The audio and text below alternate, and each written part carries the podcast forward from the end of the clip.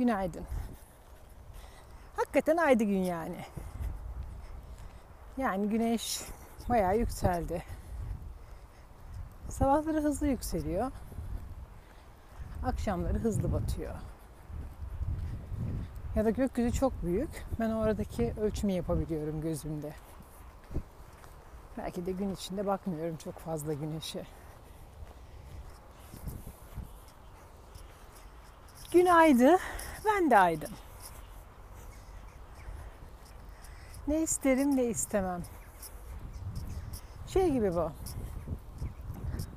Hani Hindusun, hayvani gıdalarla beslenmiyorsun. Seni yemeğe davet ediyorlar ve harika bir köfte var. Gülümsüyorsun.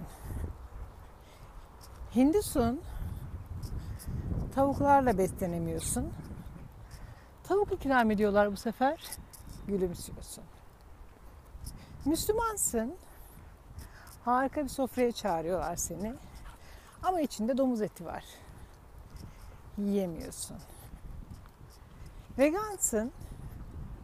Kahvaltıya çağırıyorlar seni ama içinde haşlanmış yumurta var. O küçücük bir civciv olacaktı. Olamadı. Hiç de olamayacaktı çünkü o hiç horoz görmeyen bir tavuktan çıktı. Demiyorsun. Nana'nın da bir hayat hakkı var diyorsun. Burada veganlarla eğlenmiyorum da yani o yumurtadan civciv beklemeyi şey yapamadım. Neyse. Yemiyorsun. Böyle bir durumdayım. Her gün önüme sofralar kuruluyor. Her gün. Ve her gün önüme kurulan sofra benim inancımın dışındaki inançları bana sunuyor. Hinduyum köfte sunuyorlar ya da tavuk eti. Hindular belli dönemlerde tavuk eti yiyebiliyor ama o döneme denk gelmiyor ne hikmetse bu sofra. Veganım ve yumurta sunuyorlar karşıma. Ya da et yiyenim. Bezelye sunuyorlar yok artık. Bezelyeyi kim yer? Ben mi değişiyorum düzenli? Beklentilerim mi değişiyor?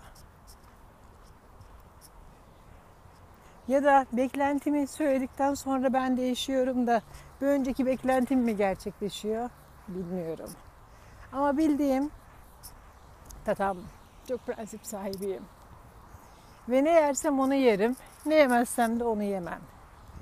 Velev ki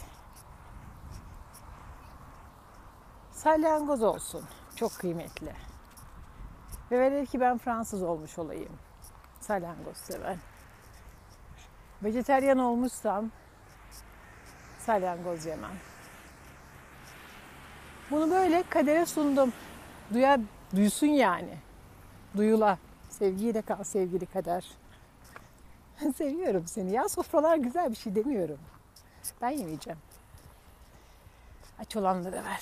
Sevgiyle kal.